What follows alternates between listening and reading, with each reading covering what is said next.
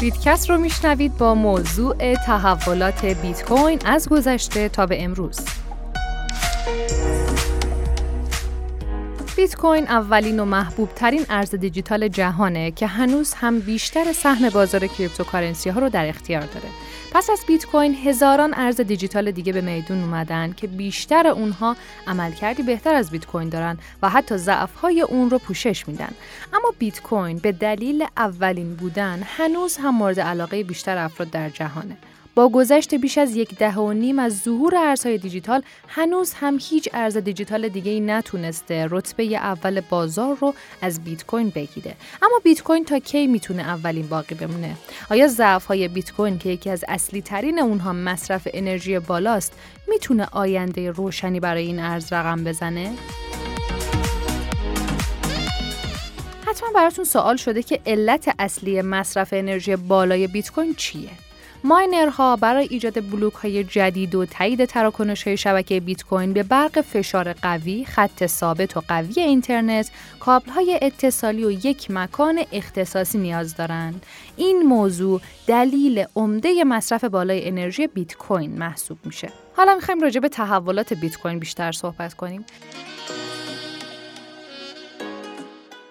در ابتدا استخراج بیت کوین کار آسونی بود. در واقع افراد حتی با قدرت پردازنده و کارت گرافیک کامپیوترهای خونگی و گوشی های خودشون می‌تونستن بیت کوین استخراج کنن. اما روز به روز مصرف انرژی بیت کوین بیشتر شد و با بیشتر شدن تعداد استخراج کنندگان این ارز در جهان سختی این شبکه هر بار بالاتر رفت.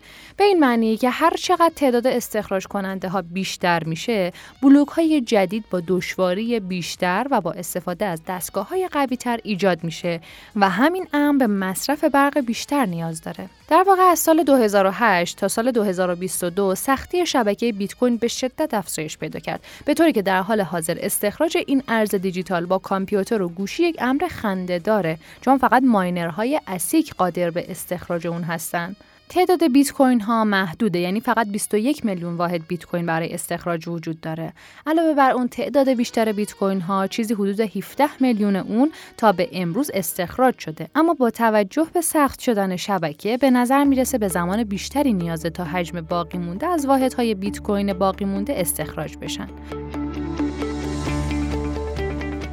هر بیت کوین رو میشه به 100 هزار ساتوشی تقسیم کرد. در واقع ساتوشی کوچکترین واحد اندازهگیری بیت کوینه.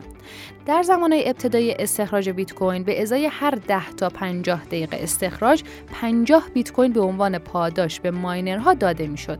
تقریبا هر 4 سالی مقدار نصف میشه به طوری که در نهایت به تعداد اندکی ساتوشی می‌رسه. پس از هر نصف شدن قیمت بیت کوین به شدت در بازار اضافه میشه. خب با افزایش قیمتش مقدار تورمش هم زیاد میشه.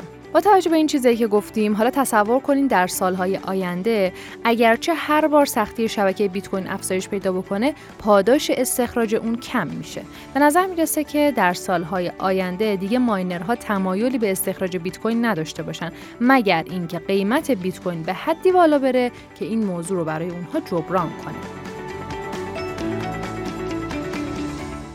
آینده که مصرف انرژی بیت کوین به کجا می‌رسه؟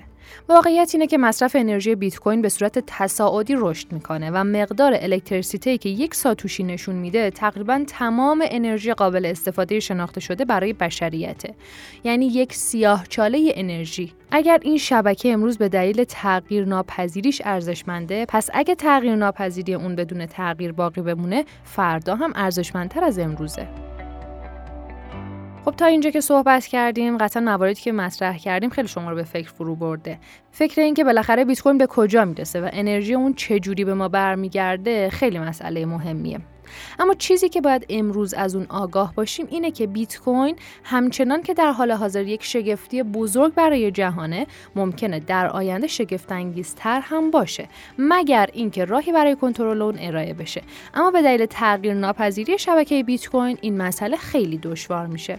خب ممنون که تا آخر این پادکست همراه من بودین. امیدوارم مطالبی که براتون مطرح کردیم مفید باشه و جذاب.